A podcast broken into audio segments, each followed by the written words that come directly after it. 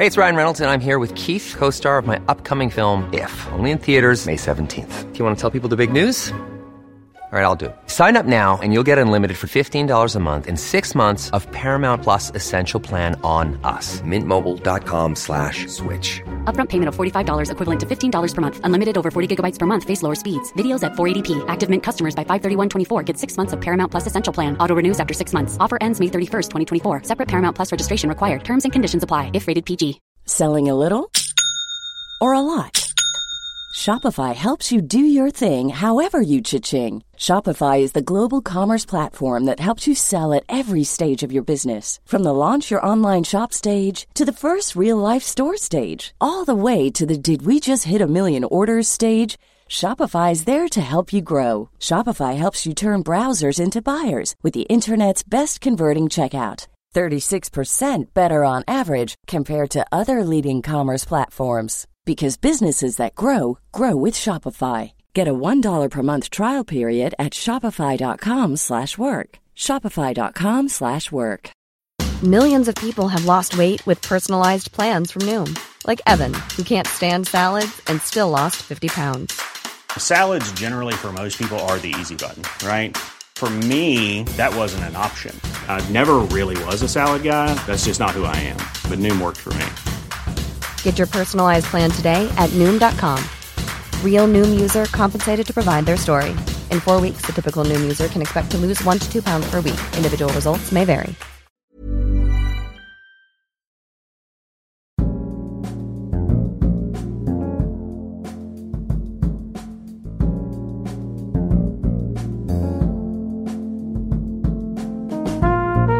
Välkommen till Dekonstruktiv kritiks valstuga. Du lyssnar på mig, jag heter Aron Flam. Ska man tro Göteborgs-Posten och Sifo kommer det ske en revolution i Göteborg på söndag. En stad som varit socialdemokratisk sedan minst 1970 kommer antagligen få ett nytt största parti. Demokraterna heter de. Och de har fått Socialdemokraterna i Göteborg, socialdemokratins flaggskepp, att implodera. Tack vare mig också givetvis.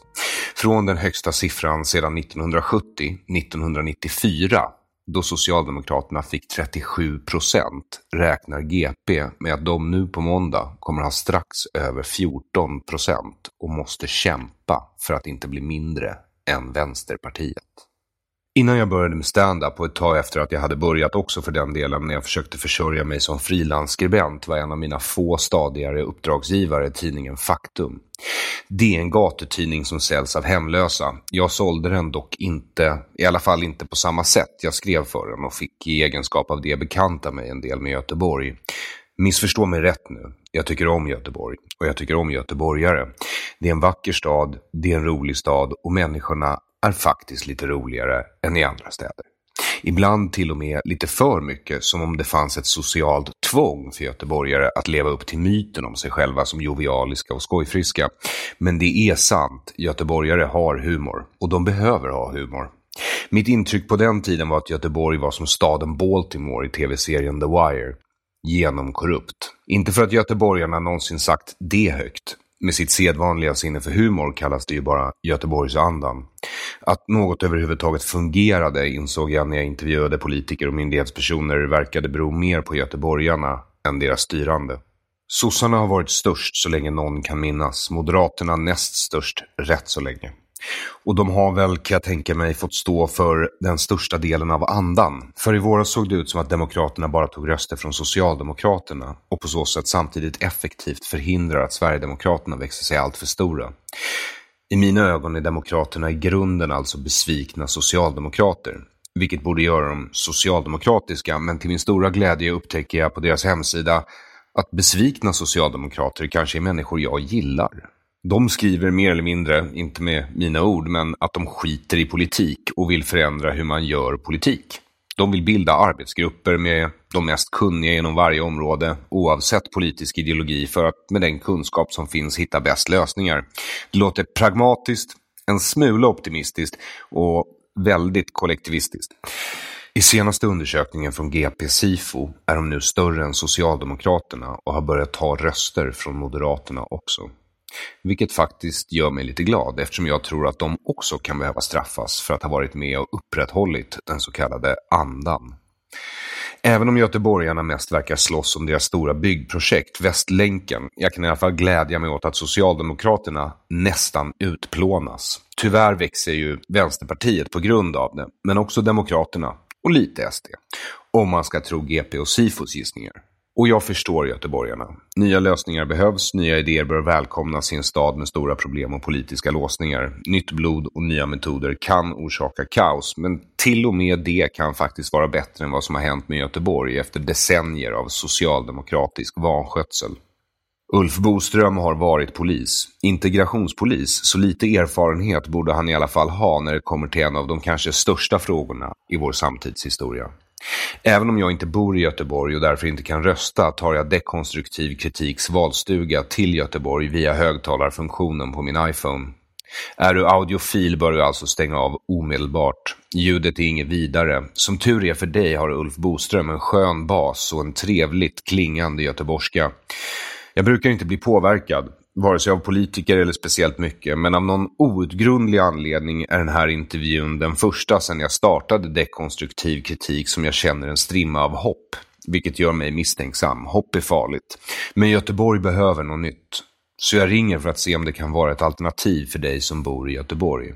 Här kommer alltså Ulf Boström. Njut. Hjärtligt välkommen till dekonstruktiv kritik, Ulf Boström, från Demokraterna i Göteborg. Ja, tack så mycket. Tack. Vi, pratar, vi pratas vid på telefon just nu. Du är i Göteborg. Ja, just det. Ja, eh, och vad är Demokraterna för människor som aldrig har brytt sig om Göteborg i övriga riket? Kan du förklara vad som händer där nere? Ja, Demokraterna har uppstått på grund av ett odemokratiskt vakuum i Göteborg kan man väl säga. Och eh, det är det att eh, när politiker inte håller vad de lovar så vaknar eh, människors intresse att förstå varför. Och under decennium av tålmodighet så är man inte längre tålmodig. Och eh, Demokraterna fångade upp ett intresse genom att bara prata om våran konstitution, våra grundlagar och alla de departement och myndigheter som utgår från de här grundlagarna. Och som du vet redan från 1300-talet så var det uttalat att Sverige ska med lag byggas och det har hävdats under århundraden här. Och nu är det dags att tala om det igen, att Sverige ska med lag byggas. Och det innebär att alla människor som bor i Göteborg och särskilt de i våra utsatta områden, de ska ha alla de fri och rättigheter som står i regeringsformen. Och de ska ha sin yttrandefrihet. Och de ska givetvis ha sin tryckfrihet. De ska ha samma rättigheter och friheter som alla göteborgare har och som alla i hela Sverige borde ha. Och det har vi sammanfattat i ett politiskt program hur vi ska gå tillväga för att göra det. Och vi talar inte vackra ord utan vi säger hur vi ska göra det. Då vill jag innan vi går vidare och du berättar hur du tänker göra här så har jag en fråga till dig. Vem är du Ulf Boström? Ja, jag är fortfarande polis. Eh, jag har varit polis i snart 41 år och eh, eh, de sista dryga 12 åren så har jag varit integrationspolis. Och det innebär att jag har ett arbete som kallas för nätverksskapande förtroendearbete där jag lär känna de olika företrädarna som är religiösa eller politiska eller som har en viss makt över grupper. Eh, lära känna dem för att i ett tidigt skede kunna så att säga påverka Polismyndigheten och politikerna att, eh, att hantera den situationen som jag ser kommer att komma på ett klokt och bra sätt. Det kan man väl säga i kortfattad mening är vad jag gör idag. Det är intressant, för jag frågade vem du är, men du svarade med vad du gör. Så du är polis? Ja, jag är det jag gör. Ja, ja nej, men du, du berättade ju igår när vi hade ett försnack. Du ville ju ha ett förspel idag också, men igår så berättade du att du är tredje generationen polis. Ja, just det. Jag är tredje generationen och jag är uppvuxen med de händelserna som eh, mina släktingar har berättat för mig. Och det, som, det som jag ser idag eh, på olika sätt, det är ju de erfarenheterna man drog som polis på den tiden, 1917, från hungerkravallerna.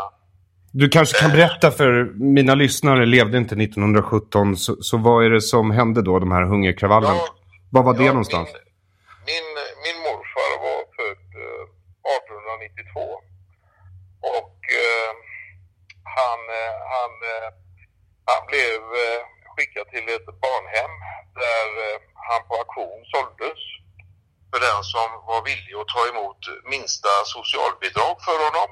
Och eh, han rymde när han var 16 år och tog värvning i militären och vid 20 års ålder så var han färdig med den och då åkte han ner till Göteborg igen och blev polis. Och eh, bara några år därefteråt så hade vi hungerkravaller i Sverige och i Göteborg hade vi dem på Järntorget. Och där fick han stå emot de kravallerna för det förstördes eh, affärer och människor svalt. allt. Eh, 1931 så blev han kommenderad upp till Ådalen och där sköts fem personer, jag tror tre stycken var med i demonstrationen, arbetare och två var andra. Och då beslöt Sverige att eh, vi ska aldrig sätta in militär mot vårt egna folk igen. Och 1969 så tog just den lagen bort då att man får inte sätta in militär mot, mot eh, svenska folket. Och, är det sant? Eh, är, är den, lag, den lagen finns inte längre? Nej. Nej, så man får sätta in? Alltså, alltså, det var som så här att eh, 1931 så klarade polisen inte av att hantera inom citationstecken den demonstrationen som arbetarna gjorde i Ådalen 1931. Och eh, då, eh, då beslöt man för att kalla in eh, militären. Alltså det var ju i våran begynnande förståelse utav demokrati på den här tiden, så måste vi ju begripa det va. Och då kallade man in militären och eh, då sköt ju militären skarpt. Och efter det så eh, i riksdagen så, så var alla eniga om att nej, militär skulle aldrig sättas in i Sverige igen. Men lagen som tillät att vi kunde göra det, den fanns kvar ända tills den togs bort 1969. Okej. Så ja, och, i, i, idag löper vi alltså ingen risk? Eller nu förstod jag inte. Är, är det så att vi... Kan vi sätta in militär? Jo, vi, vi, vi, vi, klart vi löper en risk. Jag förstår. Uh, och... Uh, nej, du förstår inte. Nej, okej. Okay. nej. nej. Uh, Vad är det jag inte förstår? Det är som så här att 2015 när jag gav dåvarande rikspolischef Dan Eliasson en rapport om hur numeräret var ställt och vad han behövde göra så, eh, så läste han nog inte den rapporten för hans pressekreterare ringde ner till mig här och sa att eh, din rapport har förkommit på okänt sätt. Vill du vara vänlig och skicka den digitalt till oss? Och det gjorde jag. Han hörde aldrig av sig. Vilket Men år var det här? Vi. Vad sa du? Vilket år var det här? Det var eh, september 2017. Okej. Okay. Ja. Och eh, då i alla fall så, eh, så började han med att säga efter ett tag när det började bli lite kärvt, jag behöver tusen poliser och sen en och en halv, två månader senare så säger han jag behöver två tusen poliser och eh, vid eh, den stora eh, flyktinginvandringen som då var vid 2015. Och eh, när man då stängde gränserna då sa han jag behöver 2500 poliser och jag behöver eh, få in de pensionerade poliserna att börja jobba igen. Och jag behöver militär transport. Och då sa man nej, eh, någon militär får du inte.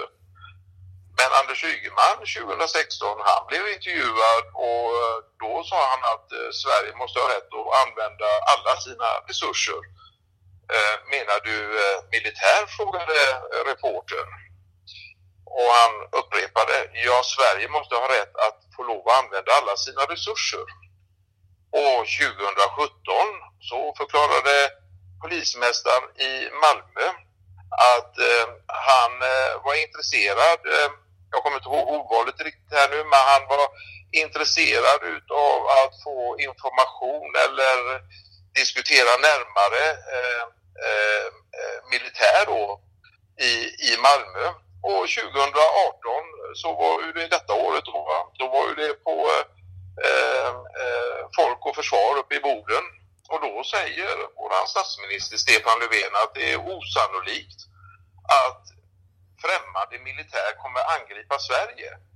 Men i TT-intervjun efteråt så säger han att eh, det är inte helt osannolikt att man kan komma och sätta in militär i Sverige, fast svensk sådan.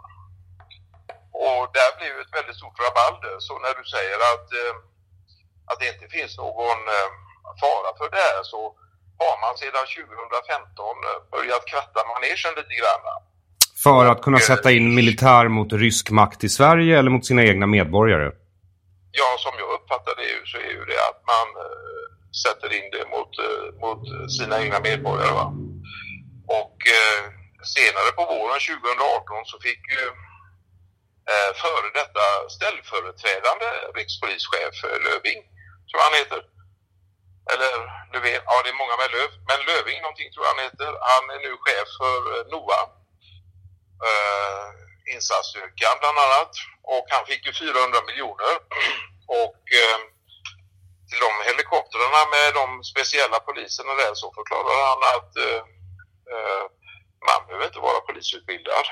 Man kan exempelvis vara militär och få en kortare polisutbildning på tre månader. Så eh, det, det, är en, det är en glidande skala för, för hur vi eh, ska se på eh, militär inblandning i, i det svenska civila samhället. Och lite ironiskt är det ju att det parti som en gång i tiden verkligen hade anledning att förbjuda att militär skulle sättas in mot egna medborgare och framförallt egna väljare plötsligt är de som gör det själva, bara nästan hundra år senare. Ja, nu har de inte gjort det. Nej. Men, men, men eh, samtalstonen och inriktningen eh, pekar ju åt eh, ett håll som inte känns trevligt. Och du varnade för det här väldigt tidigt liksom? Ja, visst.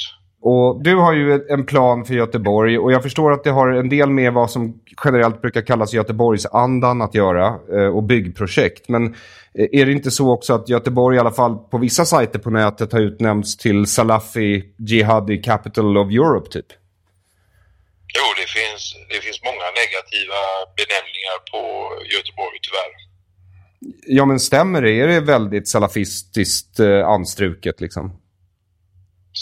Ja, alltså... Eh, eh, Anders Thornberg när han var Säpochef eh, förklarade ju att nu har det rest 60, nu har det rest 90, nu har det rest 125 och så vidare. Tills han eh, förklarade eh, att eh, nu har cirka 300 eh, resenärer, som det kallades för, till IS eh, eh, lämnat Sverige. Va? Och, eh, och två månader senare så sa han att, eh, ungefär två månader senare så sa han att det finns ytterligare 1700 våldsbejakande islamistiska extremister men de har inte lämnat Sverige för eh, de har stannat kvar här istället. Och eh, när den här terrorlagen kom, eh, nya terrorlagen som förbjöd resor, så i januari eh, 2017 så förklarade IS talesperson, han som numera är död, han förklarade res inte ner till oss utan stanna kvar i ert hemland där ni bor och eh, gör det ni ska göra där. Och två månader senare så, så kom våra eh, förbud då i terrorlagstiftningen att man inte får lov att resa ner längre. Va? Så det var ju, det är bra att vi har fått det förbudet men det, det kom ju alldeles för sent så att säga. Men under den tiden så, så är ju Göteborg och västra regionen eh, det området som, eh, som flest IS-resenärer per capita från Sverige har eh, kommit ifrån. Va? Så eh, eh den benämningen lutar ju åt att eh, att vi faktiskt har en koncentration utav eh, just eh, den andan, den, den förståelsen utav religionen här i Göteborg. Ja, och, och, nu ska du och Demokraterna då, för Göteborg har ju varit en röd stad i nästan hundra år om jag förstått saken rätt. Ja... Eh... Alltså det är väl sossarna som har mer eller mindre styrt, styrt staden? Ja, är då lite dålig lokalhistorisk men de sista 24 åren så har ju det enbart varit eh, rött styre i Göteborg så eh, den biten är i alla fall eh, klar här. Jag förstår. Och, ja. eh, och det har varit en, en förkrossande majoritet, eller hur? Och Demokraterna, ja. ni är ett helt nytt parti. Ja, visst. Eh, vi har funkat i 15 månader. Eh, men ni, och ni kommer komma in nu, eller hur? Ja, enligt de opinionsundersökningarna, om de, om de opinionsundersökningarna stämmer så är, vi, så är vi största parti. Så ja, då kommer vi komma in i, i kommunfullmäktige. Gratulerar! Och då, ja, tack så mycket! Och då kommer vi äntligen fram till den där frågan som vi lämnade i början, det vill säga hur ska ni göra då för att styra upp Göteborg? Ja, eh, alla i Sverige pratar nu om trygghet och fler poliser, eller hur? Ja. Och eh, då är ju det en fråga om eh, varför, varför den statliga polismyndigheten inte har lyckats med att skapa trygghet för alla medborgare. Eh, det står ju nämligen i våran grundlag, i våran konstitution, att eh, varje medborgare har rätt till att få trygghet. Och eh, då måste vi först eh, gå bakåt en bit i eh, historien och titta på vad är det som har hänt? Jo, vi har haft förorter som har blivit segregerade områden efter några år. Och långt senare så blir de kallade för utsatta områden och sen kallas de för särskilt utsatta områden. Och sen finns det då eh, politiker och reportrar och, och, ministrar från Norge och annat som, som kallar det för no-go-zoner och så vidare. Va? Eh, I de här områdena så, så är det som så här att yttrandefriheten är begränsad. Du kan inte säga vad du vill och eh, du kan inte yttra dig eh, när som helst om, eh, om någonting som är känsligt för majoritetsgrupperna där. Och särskilt de majoritetsgrupperna som anser att de har rätt att använda våld. Så du har sådana som är rent kriminella, du har sådana som är politiskt kriminella och så har du sådana som är religiöst kriminella. Och vad, vad, är politiskt kriminella i det här sammanhanget? Ja, det är ju det att man tillhör en politisk grupp från eh, sitt hemland som inte, eh, eh som inte vill att eh, deras egna eh, nationalitet, etnicitet eh, ska framföra vissa politiska åsikter som har bäring på svensk demokrati och då, då vet ju du att eh, eh, du har under lång tid haft en stor invandring från Eritrea och där sitter ju David Isak.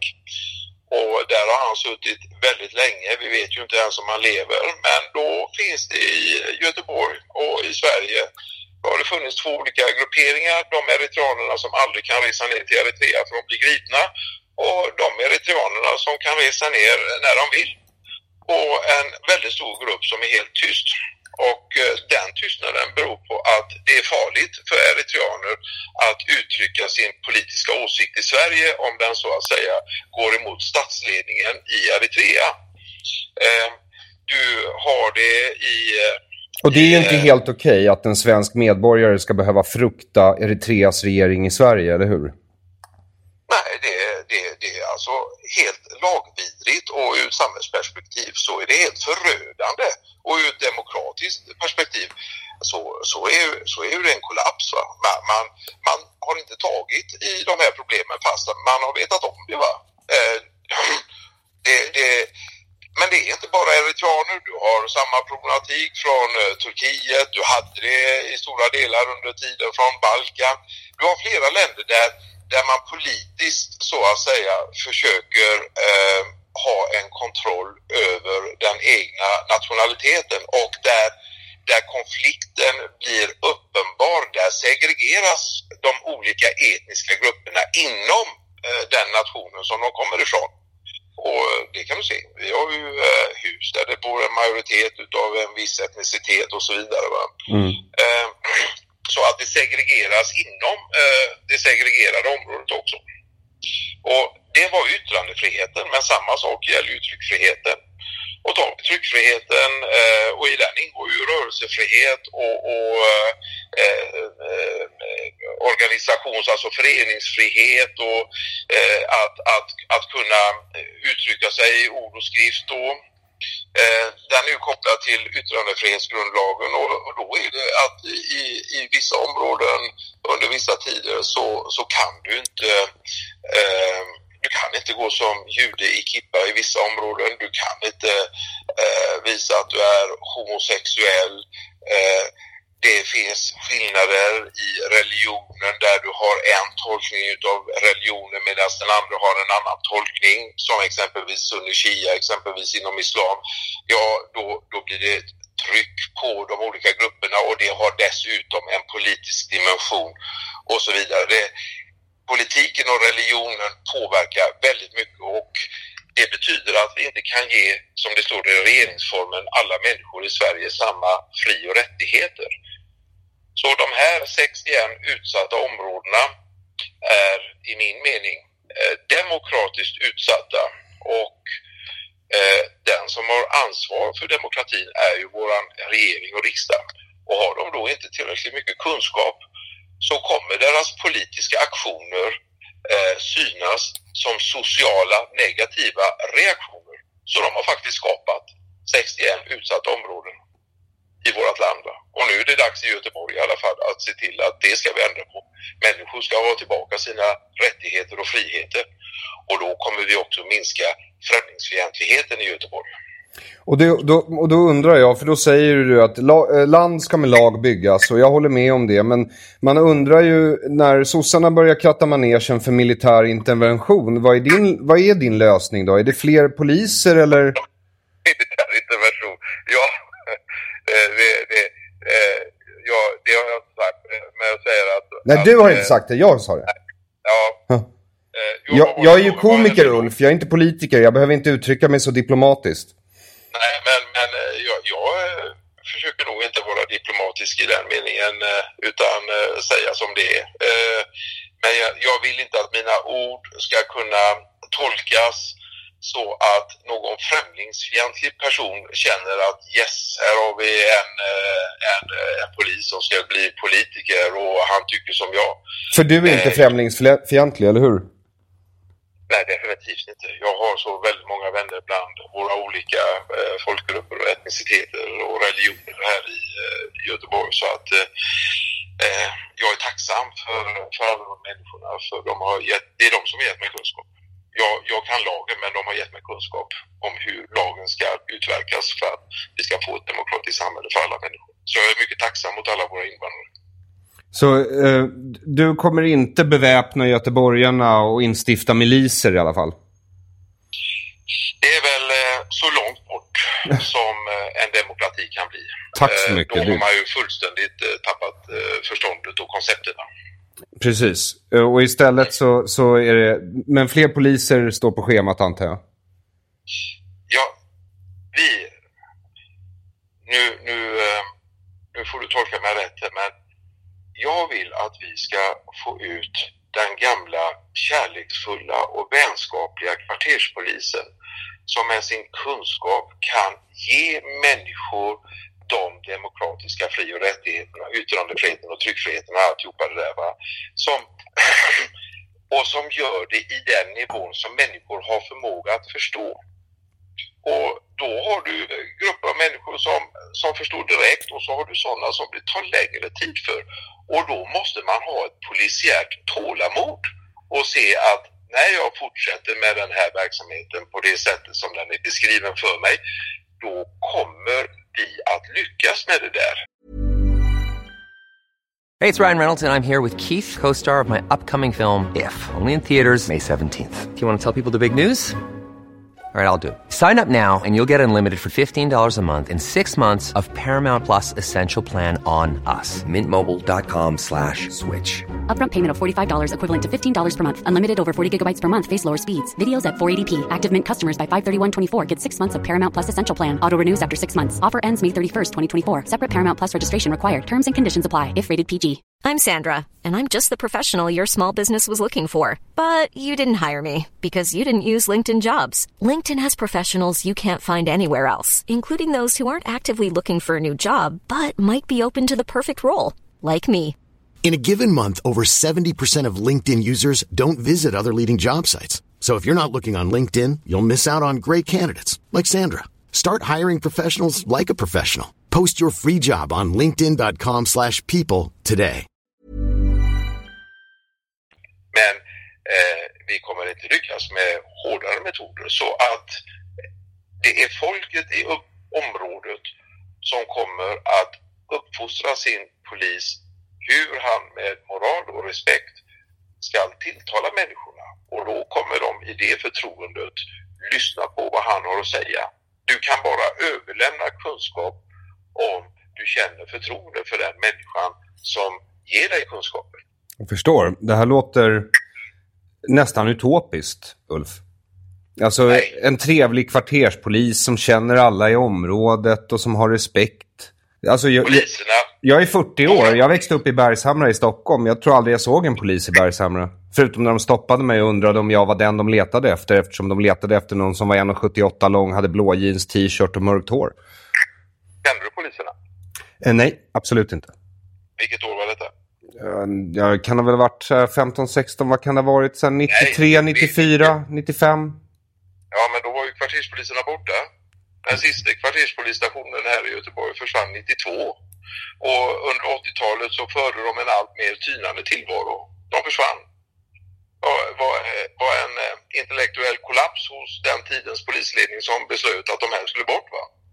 Och det här var långt Så- innan Dan Eliasson fick eh, lägga vantarna på Polismyndigheten, så det var inte hans fel då. Nej, nej, nej, nej. Han, han fick Svarte Petter.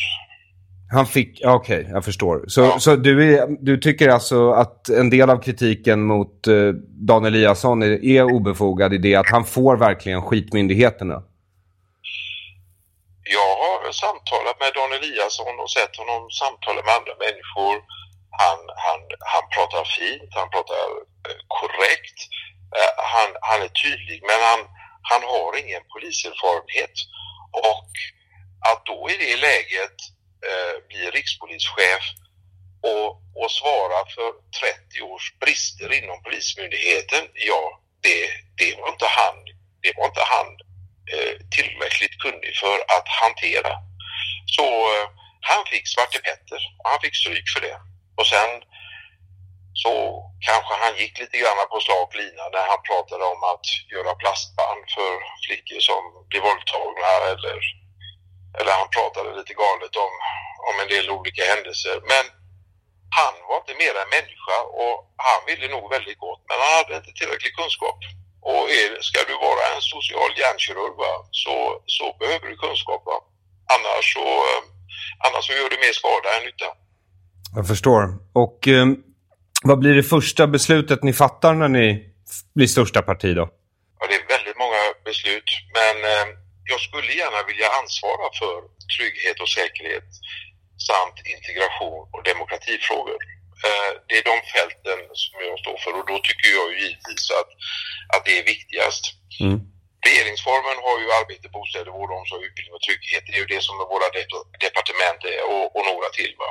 Och eh, om man vill ha specifik kunskap i alla de här områdena så, så kan du inte ha en person som, som kan alltihopa utan i våra parti så har vi kunskapsgrupper, alltså små minidepartement för Göteborgs del. Och de människorna som har varit med där i de olika kunskapsgrupperna har specifik kunskap. Och eh, jag får nog svara dig på den specifika kunskapen som, gör, som rör trygghet, säkerhet, integration och, och demokratifrågor. Absolut. Så, eh, och utifrån eh, grundlagens begrepp som gäller trygghet så, så är ju det det att eh, alla människor har rätt till det och då måste vi förstå för att rätta till någonting så måste vi ju förstå vad det var som, var, vad det var som gick fel.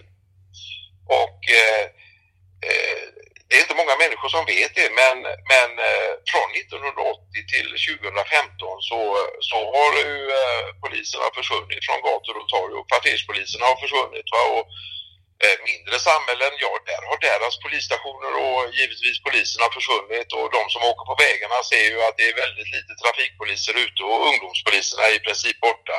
Och i stora samhällen där har de mindre polisstationerna slagits ihop till större polisstationer. Och samtidigt så, så när man ska tag på en polis så är det inte så väldigt lätt och eh, var och en kan ju se att eh, polisen kommer ju många gånger tvåa och det inträffar. Det är ju sällan polisen är i närheten när det väl sker. Va? Mm. Eh, och, och då ska man veta det att, ja då kan man tro som säger, ja men eh, stackars polisen så att säga, de, de, de är så få, de har blivit mycket mindre. Ja då ska man veta det att befolkningen under 1980 till 2015 den ökade med ungefär 18,2 procent. Och polisen, vi ökade med 31 procent under samma period. Okej. Och ja, alltså det är helt otroligt. Ja, Hur det är man- helt otroligt faktiskt, Rolf. Ja, hur kan bli Ulf, kan du, 31? kan du förklara varför?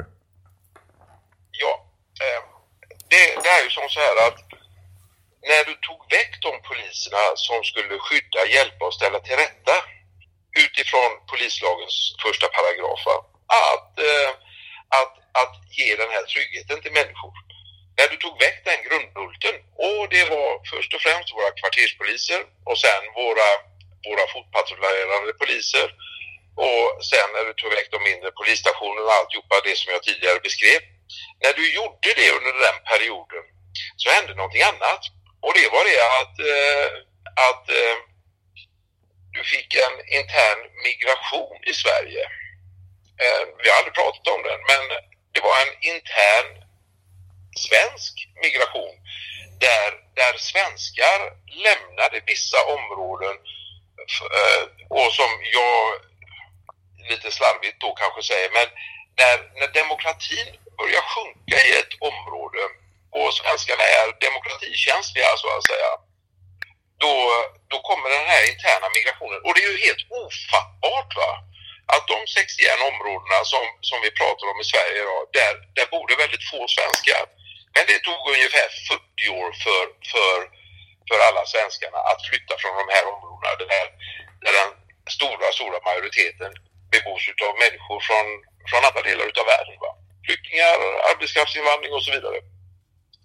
Eh, Det var ju ingen planerad aktion från svenskarna. Det var ju inte så att de satte sig i en liten expertgrupp och sa nu flyttar vi under en period av 40 år. Utan det är ju en, det är ju en de, degentrifiering av områden kan man säga. Ja visst, ja visst. Men vad jag säger det är det att det finns inte en enda person i Sverige som har forskat på varför det blev så. Jag nämner det bara va. Ja, ja, nej, alltså absolut. Du, du får ursäkta min totala brist på förvåning, Ulf. Men, men, men jag, har, jag har gjort den här podden nu i två och ett halvt, snart tre år tror jag. Och eh, jag har en hel del sådana här samtal med folk som säger saker. Och, och reaktionen från lyssnaren lovar jag blir chock. Men, men från mig, jag är lite förluttrad vid det här laget, tyvärr. Ja, eh, jag hoppas du kan bli komiker en vacker dag igen. Jag också, jag också. Eh, men, men, ja. Men och samtidigt med detta va, så tar Polismyndigheten bort de här poliserna som jag pratar om. Va? Erfarna, duktiga poliser. Va? Man tar bort dem och så märker man till en början att, att anmälnings, polisanmälningstalet stiger. Va? Då ska du veta det att mellan 1980 och 2015 så om vi nu har en befolkning som ökar med 18,2 procent så skulle man väl kunna tänka sig att, att, att brottsstatistiken då ökar med 18-20 procent, någonting sånt där va? Mm. Nej, det gör den, nej, det gör den inte. Den, den, den ökar med 66 procent? Okej.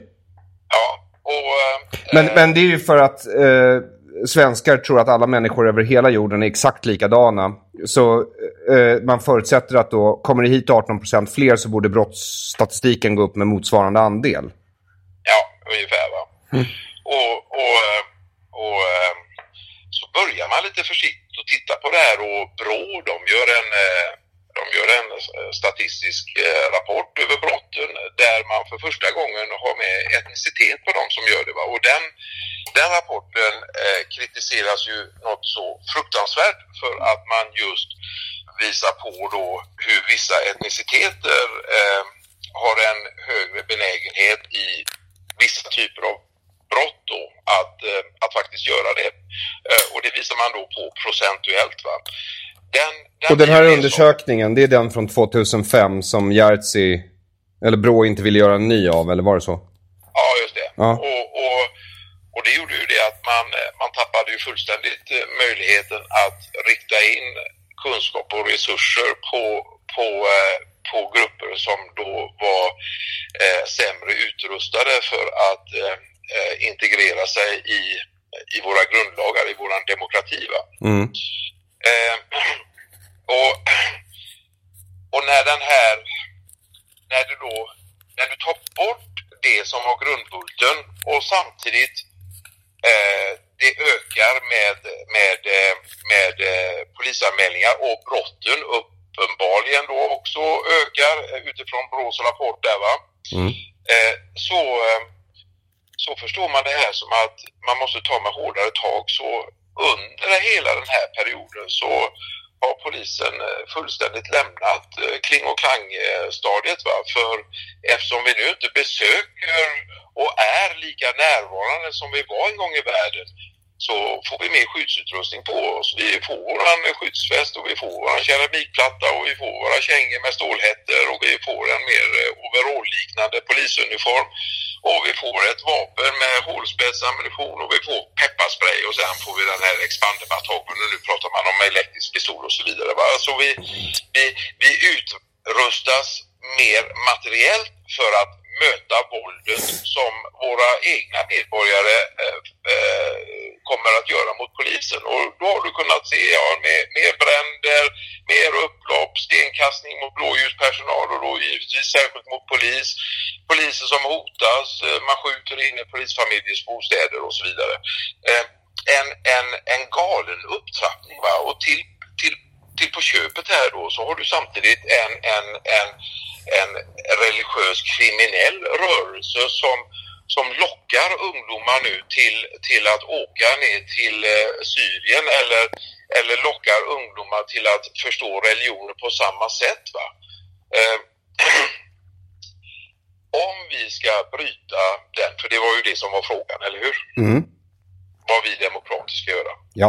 Ja, men då, då säger jag, då, jag, då måste man veta historien, man måste veta vad det var som gjorde att det gick fel.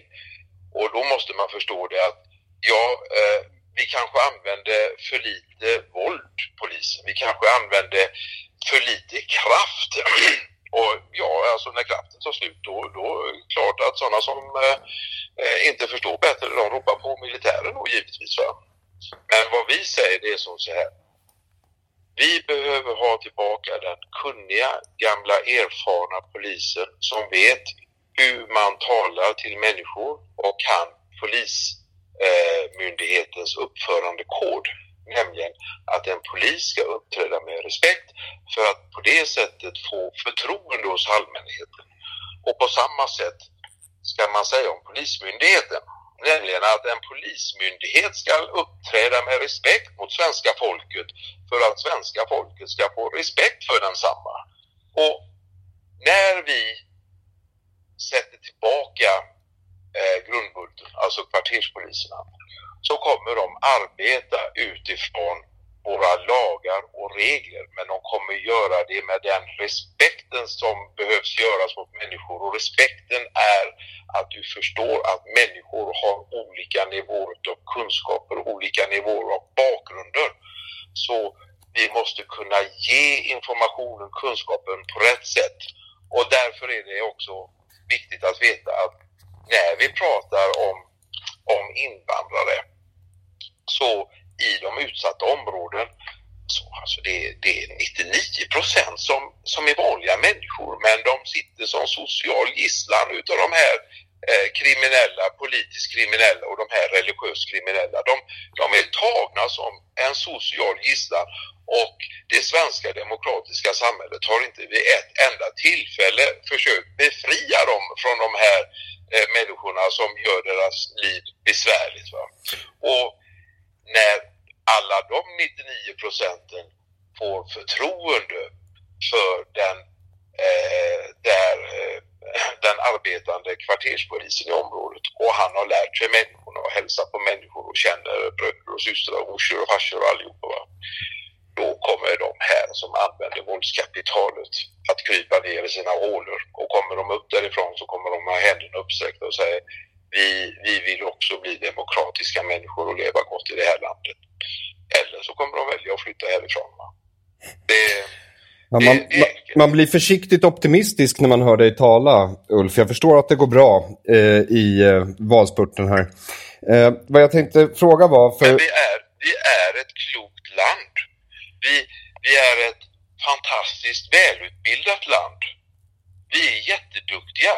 Okej. Okay. Men, ja. men mm. och det finns så mycket kunskap i, i vårt land.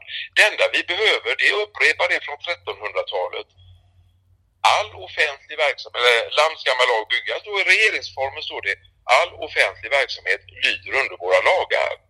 Och en struktur, en offentlig verksamhet är en struktur. En struktur kan inte bli bättre än sin ledning. Exakt. Och om vi går omkring och tror att ledningen är bra för alla de här strukturerna, ja men då är det folket det är fel på. Och så vill jag nämna det också. Vi har en del av vår integration som funkar helt fantastiskt. Alltså om du, när du tittar, ja du har ministrar i regeringen som har invandrarbakgrund. Du har flera riksdagsledamöter som har invandrarbakgrund. Du har fullt med lärare i högskolor, universitet, gymnasium och grundskolor. Invandrarbakgrund. Ja, du har hög andel läkare, sjuksköterskor, undersköterskor som har invandrarbakgrund. Du har fullt med ingenjörer på Volvo, eh, SKF eller Ericsson med invandrarbakgrund. Du har fullt med invandrarföretag. Du har fullt med människor som arbetar i buss och radio och tunnelbanor och taxi och allt möjligt och har egna restauranger och grejer invandrarbakgrund. Du har en del av invandringen som har funkat alldeles fantastiskt. Integrationen menar jag, som har funkat alldeles fantastiskt. Jag menar till och med våran drottning är ju invandrare, eller hur? Eh, jag räknar inte andra germaner som flyttar till Sverige som invandrare. Jag ser det som germaner som flyttar ut på landet. Men, men ja, jag förstår men... vad du menar. Absolut. Ja, men men jag har en fråga angående din, din, din, din teori här. För, för, för det lät som att när, när du säger att ni får eh, tuffare overaller och bättre skyddsvästar och större vapen och coolare ammunition. Så vad som egentligen sker är att det blir en militarisering av polisen. Det är alltså motsvarande att sätta in militär. Det är bara att man gör om polisen till militär.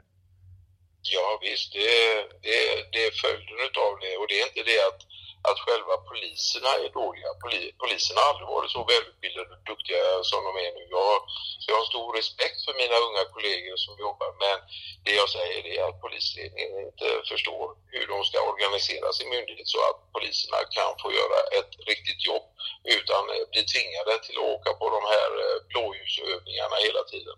Det är lite intressant nämligen, därför att det här är ju en, i USA så har den här debatten om militariseringen av polisen pågått i alla fall sedan Trump blev vald, några år nu alltså. Ja, Ferguson var väldigt tydligt exempel. Ja, väldigt tydligt. Därför där snackade de ju om just den utvecklingen i USA som hade pågått i mer än ett decennium tror jag, där de får liksom tanksliknande bilar och eh, större och större skjutvapen och vattenkanoner och gud vet vad liksom. Och du tror att det är alltså en del av problemet? Ja, har, har man bara den materiella lösningen på, på, en, på en social problematik, mm. ja, då, då, då, då börjar man ju glida åt samma håll som alla bananstater tänker. Vi löser social problematik med fler poliser och fler militär, inte med kunskap. Eh, det är enkelt. Har man den kraften och ekonomin så att man kan så att man kan eh, köpa tillräckligt många tjänster för polis och militär, ja men då gör man ju det. Men, men, men utgången är ju given. Kausalt så kommer ju alla de här länderna som följer den linjen hamna i enormt stora problem. Och några har vi redan sett. Arabiska våren var ju en del utav, utav det här, men vi ser även andra så att säga demokratiska stater som har eh, så, så kallade demokratiska stater som har väldiga problem. Så den kausala utvecklingen det är använd mera våld och det går åt pipan. Så enkelt kan man väl uttrycka det. Och det leder mig fram till nästa fråga och det är, har du hört talas om, uttryck, har, har du hört talas om uttrycket den arabiska gatan? Den arabiska gatan? Mm. Nej, inte... Jag har hört många andra uttryck, men inte arabiska gatan. Okej, okay. jag, ville bara, jag ville bara kolla. För jag tänkte, när man tar in då 18% nya medborgare som ökar brottsligheten med 66% Nej, det, det, har jag inte sagt. Nej, förlåt, vad var det du sa? Att brotts... Jag sa, jag, jag sa att under 1980 till 2015 så ökade befolkningen med 18,2 procent. Och under samma period så har antalet brottsanmälningar ökat med 66 procent. Okej, okay. ja, det är, inte ja. Sam, det är inte samma sak som en, en Nej, motsvarande... det är inte samma sak. Och, och då ska du veta det att eh, ju, ju mer utsatt ett område är, mm. ju mindre anmälningar kommer från området. Såklart, därför att de blir hotade eller? Ja, visst. Mm. Ju mindre anmälningar kommer. Anmälningsbenägenheten är inte stor. Och då sitter många framför sin tv-apparat och säger vad fan anmäler de inte för? Det är ju bara att, att göra en anmälan och tala om vilka det är. Nej, det kan de inte för antingen så blir de hotade, misshandlade eller dödade eller så blir någon annan i deras familj släkt dödad. De kan inte anmäla. De kan inte berätta. Jo, de kan berätta om de får skydd. Men, men annars kan de inte berätta. Och vi tänker ge dem skydd. Vi tänker ge alla människor skydd och trygghet. Och då kommer vi få en helt annan demokratisk situation. En positiv demokratisk situation. Ja, det låter ju onekligen bra och jag önskar er all lycka. Jag har inte berättat det för dig Ulf, men innan jag blev komiker för mer än ett decennium sedan så jobbade jag en del som frilansskribent åt Faktum som produceras ja. i Göteborg. Och fick då tillfälle att skriva en del om staden och, och intervjua några av era ledande företrädare. Och jag skrev det givetvis inte i artikeln, men till min redaktör eh, Aron Israelsson på Faktum vid den tiden så sa jag till honom att eh, Göteborg, det, det påminner mig om Baltimore i The Wire, den här tv-serien om en oerhört korrupt stad. Och det. Absolut inte för, för att förlämpa utan det var bara liksom, eh, det var, för det var mitt intryck att alla verkade känna alla och de leda, den ledande moderaten och den ledande socialdemokraten jag intervjuade, de var liksom son respektive dotter till de förra ledande socialdemokraterna och, och moderaterna. Så det är ju som att liksom ett politisk, en politisk adel som går i arv. Ja, du, eh, du träffar någonting väldigt ömtåligt där nu. Men eh, så är det. Du har rätt i det. Jag kanske borde skrivit in det i den där artikeln om sprutbyten i Göteborg. Men eh, jag, jag ska ge dig ett hopp. Det är det att när i Göteborg så kommer den negativa utvecklingen ta stopp från och med valdagen. Och det innebär att alla politiker, oavsett vilken ideologi de har, är tvungna, eftersom de är offentliganställda och förtroendevalda, de är tvungna att följa lagen. Och då kan man inte bara stå och prata om hur man vill ha saker och ting utan då måste man ha kunskap hur man ska göra det. Så jag hoppas att alla väljare i hela Sverige eh, får reda på hur de olika partierna har tänkt för att komma till rätta med de problemen som vi har. Och sluta kalla vissa saker för utmaningar, för vi har problem. Och en, socio, en, en svensk värdering, den grundar sig i våran konstitution och den politikern som inte kan uttala människors lika fri och rättigheter och yttrandefrihet och tryckfrihet utan börja prata knätofsar eller sill eller strömming eller något sånt där. Eh, den borde inte vara politiker för en svensk värdering utgår ifrån våra grundlagar. Jag litar väldigt sällan på folk, Ulf, ska du veta. Men eftersom du inte är politiker utan en polis som vill bli politiker så vågar jag lita på ditt löfte och jag hoppas vid Gud att ni kommer in i Göteborgs stadshus nu på måndag. Det var, det var, det var otroligt uppmuntrande att höra dig säga det. Men lika uppmuntrande som det är så kommer det ligga tungt på våra axlar att genomföra det som är det goda samhället för människor. Uppdraget, förtroendet vilar tungt. Så jag kommer vara förtroendevald fram tills den dagen jag med egen stolthet kan säga att nu kan jag kalla mig för politiker. Men fram tills dess så kommer jag vara förtroendevald utav folket om de väljer mig. Vilket jag hoppas att de gör och tror att de gör. Det ser ju så ut enligt opinionsundersökningarna. Det är väldigt spännande och jag hoppas verkligen att vi får tillfälle att talas vid igen. Men nu är vår timme över, Ulf, och jag vill verkligen tacka... Har det gått en timma? Ja. Okej. eh, och eh, du har väl blivit debriefad förut någon gång, så du vet väl hur det är. Man, man bara ställer några enkla frågor och så gräver man en grav av tystnad framför sitt objekt och hoppas att de fyller den med ord. Du är inte bara komiker, du är poet också. Ja, jag försökte när jag var 16, men jag upptäckte att det är lättare att bli älskad om man kan få kvinnor att skratta. Ehm, Tack så jättemycket för att du ville vara med i Dekonstruktiv kritik, Ulf Boström, och lycka till i valet på söndag. Tack ska du ha.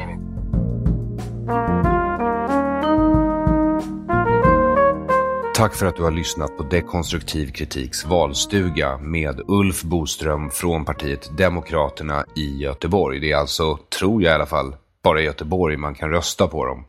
Så om du gillar Ulf Boström och eller Demokraterna så ja, ska du väl rösta på honom då antar jag. Det blir i alla fall spännande att se vad som händer i Göteborg efter valet. För risken finns ju att det blir precis som i rikspolitiken till slut, tre block. Anyway, tack till dig som stöttar den här podden på Patreon. Det är bara att gå in på www.patreon.com, söka på mitt namn, Aron Flam och donera hur mycket eller hur lite du vill så stöttar du den här podden. Det går också bra att donera på Swish på 0768 943737 0768 943737 eller bitcoins till den här jävla bitcoinplånboken som jag fortfarande inte har hittat min kod till.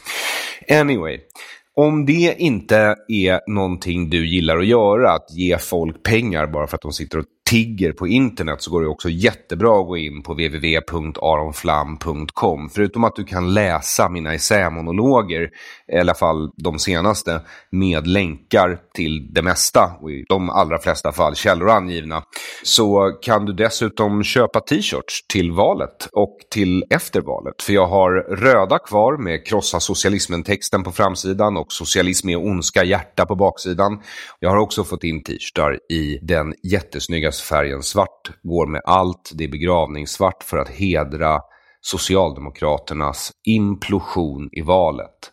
Hoppas jag.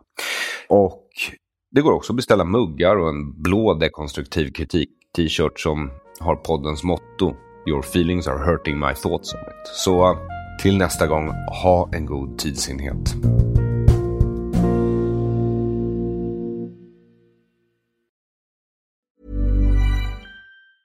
Even when we're on a budget, we still deserve nice things.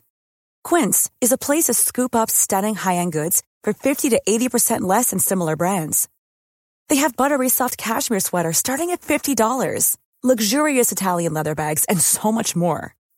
Plus, Quince only works with factories that use safe, ethical, and responsible manufacturing. Get the high-end goods you'll love without the high price tag with Quince. Go to quince.com slash style for free shipping and 365-day returns.